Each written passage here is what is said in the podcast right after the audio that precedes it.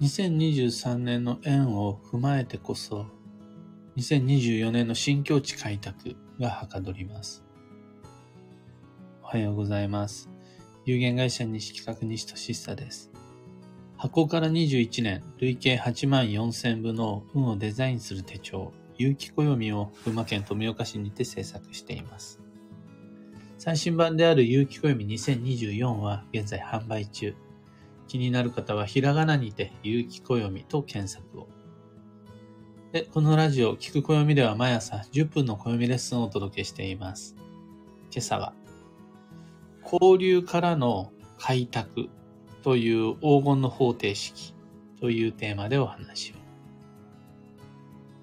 去年、にせんにじゅうさんねんは縁の運勢が強まっていたため、暦の上では自分のテリトリーの外へを合言葉に旅をおすすめしたいちねんでした。いちねんかんずっとそんなことばっかり言ってました。僕自身去年は自分のいつもの人間関係、慣れた関係性とか安心の地元でぬくぬくせずにえいって生きる世界を広げたいとあちこち意識的に出かけて縁をつないでいきました。ああ、疲れたなとかって思いつつも、とにかく外へ外へって毎月何かしら予定を入れていた気がします。実はそれ、引きこもり気質の自分にはなかなかハードルの高い過ごし方だったし、実際とても疲れたんですが、それでももう自分の暦のいちページめに、不慣れであっても勇気を出して外行け、自分に人見知りや引っ込み思案を許すなって書いて、いつでも思い出せるようにして、そうだそうだそうだ、今年は縁の年だったって思い直して、いろんな街の い, いろんな人と連絡を取って、いろんな世界とつながることが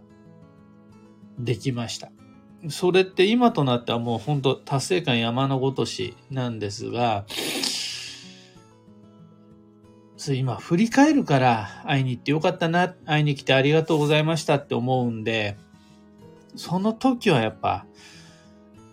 ああ、家でのんびりしてたいなって思う時も多々あったわけです。あの時乗り越えられてよかったなって改めて思います。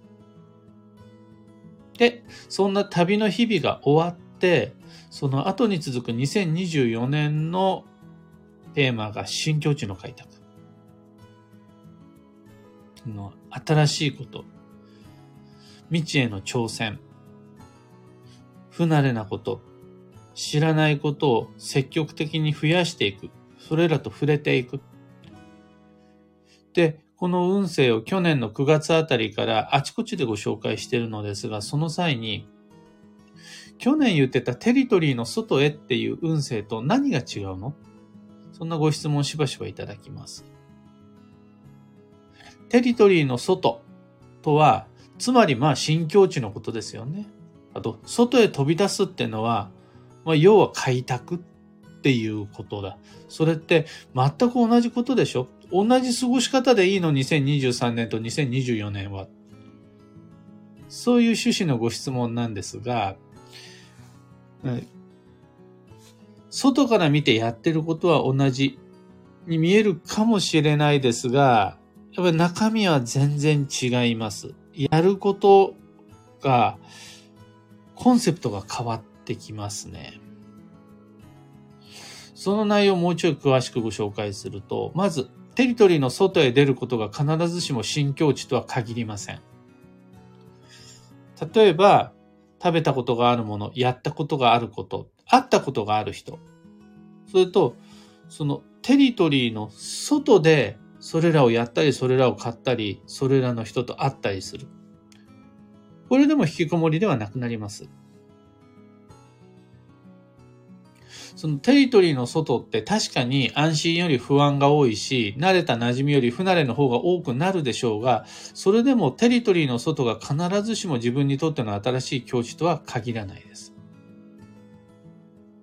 一方で、新境地の開拓とは、うちも外も関係なしです。外に行くことで確かに新境地は増えるでしょう。けれど、今の自宅、今の職場の中でも最新家電の導入とか、新商品、新サービスの開発とか、新しい技術、知識の学習などによって、新境地の開拓可能です。家にいてもできるのが新境地です。一方で、外に出ないといけないのが、縁っていう引きこもり、引きこもらないで過ごす世界を広げていきましょうっていう考え方です。そう考えると、つい最近の僕なんてどこにも出かけなかったんですが、ネットでキャベビーマックス買うことで千切りキャベツの新境地を開拓できました。それって引きこもってても可能です。だから新境地の開拓に実は内と外関係なしなんですよね。一方で去年ご提案したかったのは、引きこもらないで、外へ出よでした。どちらも既存の定番に依存しすぎないことという点においては確かに共通なんですが、テリトリーの内側より外でこそ運が動いたっていうにせんにじゅうさんねんどに対して、古いものより新しいものと接することで運が動くよっていうにせんにじゅうよねんは、場所より新規の挑戦に意識をフォーカス、フォーカスすることが大切です。どちらかといえば新しい物事よりは場所であり枠であり自分の定番のその外側に身を置くことで運が動きますよっていうのが去年でした。だからやっぱり過ごし方はちょっと違ってくると思います。ここまでが前置きです。ここからが今日の本題となります。にせんにじゅうさんねんどに外へ出て、つないだ縁を踏まえて、にせんにじゅうよねんど、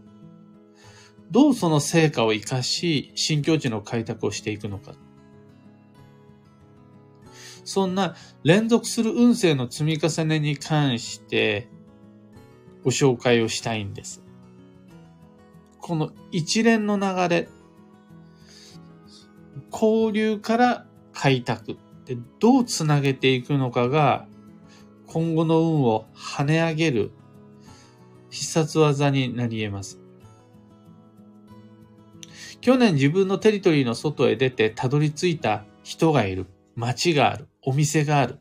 そうやってつながったものがある、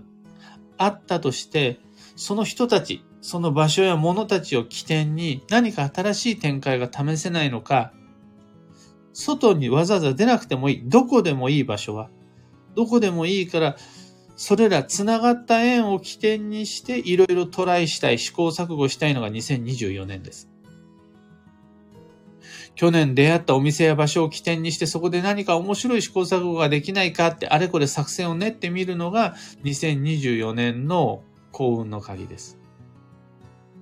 去年自分の内側にとどまらずに外へと飛び出したおかげで、新境地の開拓の取っかかりであり実験場所であり組み合わせられる人や物や場所が増えているはずなんです。それが縁の年に縁をつないだ成果です。その成果を生かしてこれまでより広がったフィールドで何かしら新境地の開拓、新しい取り組みができたならばそれでにねんまえやさんねんまえには成し得なかった新しい何かにより気づきやすくなるはずなんです。それが交流から開拓という黄金の方程式。いきなり開拓じゃなくて、まずテリトリーの外へ出て自分の生き、生きる世界を広げておくことで、そこから始める開拓がより、より実りのあるものになる。これそんな大げさな話じゃないんですよ。例えば去年のうちにいつもの慣れた人、慣れたものからちょっと離れて不慣れなことをあれもあるね、これもあるね、知っておく。そうすると今年は去年つないだその人そのものをいろいろ試してみる。その場所でいろいろ過ごしてみる。そこから様々な出会いがあるっていうこの綺麗な運の連動性っていうんですかね。相乗効果って言うんですかね。ストーリーって言うんですかね。それができてくるはずなんですよね。いきなりパッとここから新境地を始めるのとは桁違いの広がりがあるはずなんです。その流れに乗っかることができたらこのにねんかん、にせんにじゅうさんねん、にせんにじゅうよねんのにねんかんで僕たちは飛躍的な成長を狙っていくことができます。無限の潤沢なお金、時間、労力を使うことができるんだったら、そんなにね、作戦っていらないのかもしれないんですけど、僕たち限られてるじゃないですか、使える資本が。そのなけなしの少ない資産で最大の効果を得るためには、去年広げた縁を生かして、にせんにじゅうよねんに失敗も含めたいろんな手応えを手に入れる。そのために、いろいろとトライをしていきましょう。こっから始めるトライじゃなくて、去年広げた縁の中で、去年出会ったあの人と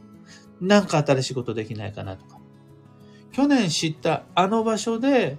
何かこれまでにはない試行錯誤できないかなっていうプランがにせんにじゅうよねんに適した運のデザインとなります。今朝のお話はそんなところです。ふたつ告知にお付き合いください。まず、にせんにじゅうよねんどの東京鑑定会に関して、にがつがおかげさまで満席となりました。今はさんがつにじゅうしちにちの会のご予約受付始まってます。にせんにじゅうよねんどから場所は青山から千代田区神田神保町に場所を移しての開催となります。運の作戦会議ご希望の方ご予約お待ちしています。次に、有機暦のオンラインサロンである運をデザインする暦ラボでは、にせんにじゅうごねんど版の暦の制作のインサイダー情報というかバックステージツアーを開始する予定です。ちょうど今ラボメンバーが無料体験の申し込み者で人も多いですし、有機暦にせんにじゅうよんがどんな風に作られていくのかっていう過程をより多くの人に見てもらう上で、お今こそいいタイミングって言ってスタッフみんなでいろいろ話し合っています。というわけで、その有機暦がどんな風に作られていくのか、そしてその中でいろいろアンケートとかもあって、どっちがいいですかねなんてご意見もみんなに聞いたりもするので、その制作に一緒に携わってくれるという方、オンラインサロンへのご参加お待ちしています。東京鑑定会もオンラインサロンも詳細とお申し込み窓口はこの配信の放送内容欄にリンク貼り付けておきます。さて、今日という一日はにせんにじゅうよねんにがつじゅうににち月曜日、憲法記念日の振り替え日で、なおかつ一粒万倍日の初馬の日。初馬の日っていうのは、お稲荷さんでいちがたつ、お稲荷さんの縁日ですね。で、休息のにがつはここのかめ。土曜はもう明けました。この間の新月で明けました。だから疲れてる人も気分が乗らない人も新しい季節と新しい年を踏み出す頃合いです。そこでいろんな問題が起こるのは悪運じゃないです。頑張らなくちゃならないことをいっぱい抱えてるかもしれないけど、ここだよ、頑張りどころ。ここさえ何とかすれば大丈夫だよっていうポイントを教えてくれるのがここで起こる問題です。そこだけなんとかなれば OK っていう対処の矛先を絞るヒントとしていろんな不都合トラブルが起こります。だから全部頑張ろうとするんじゃなくって体力は温存しながらも不具合のあるところだけはそこに労力をかけて吉です。今日の幸運のレシピは茶碗蒸し。これは卵料理がおすすめなんですが、同じ卵であったとしてもやっぱり今いちねんで一番寒いこの時期なので、あったかほかほか卵料理がいいですよというところで、ゆで卵でもなく目玉焼きでもなく茶碗蒸しをご提案しました。最後に今日のキーワードは相応、実力に合わせる。これ有機暦のマンスリーカレンダーのデイリーキーワードとして相応実力に合わせるって書いてあります。だから何？で、どうなの？ってなった時にその心は欠点や短所の修正には限界があります。それはどんなに努力してお金をかけて頑張ったとしてもやっぱり完全には治んないです。そこで頑張るんじゃなくて、できないことを頑張ってやろうとしても、利益より損失の方が大きくなるから、それならいっそ、不得意分野は、もうちゃんとお金を払って、外に依頼外注しちゃうんがいいです。その方が、あの、みんなハッピーっていう。ほら、損しちゃうんだったら、お金を払ってでも外注した方が、自分に合った働き方や暮らし方ができますよ、となります。以上、迷った時の目安としてご参考までに。ところで、聞く暦では、ツイッターにてご意見、ご質問募集中です。知りたい占いの知識や、今回の配信へのご感想など、ハッシュタグ、聞く暦をつけてのツイートお待ちしています。それでは、今日もできることをできるだけ、西企画西俊久でした。いってらっしゃい。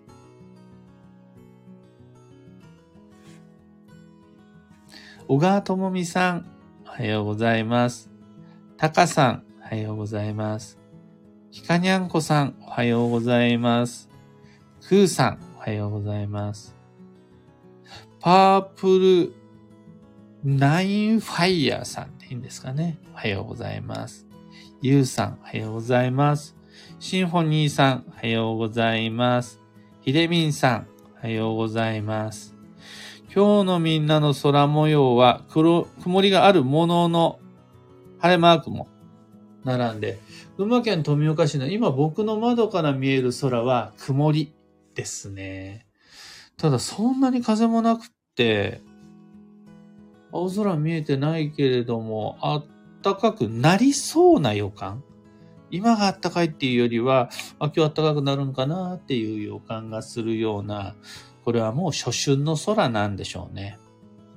とはいえ、まだまだ冷え込む朝晩ですし、あとやっぱり、なんといってもそこまで大きく運は動かない急速のにがつ。無理は禁物。とはいえ、さんがつからはもうどんどん運が動きます。もうさんがつのよっかいつかから超助走の月が始まるので、そこに向けて慌てて運を動かすっていうのは困るので、今から体は休めつつ、意識はもう 来, 来月に向けていろんな根回し、作戦会議、連絡っていうのを進めていきましょう。というわけで今朝の配信ここまで。今日もマイペースに運をデザインしてまいりましょう。僕も行ってきます。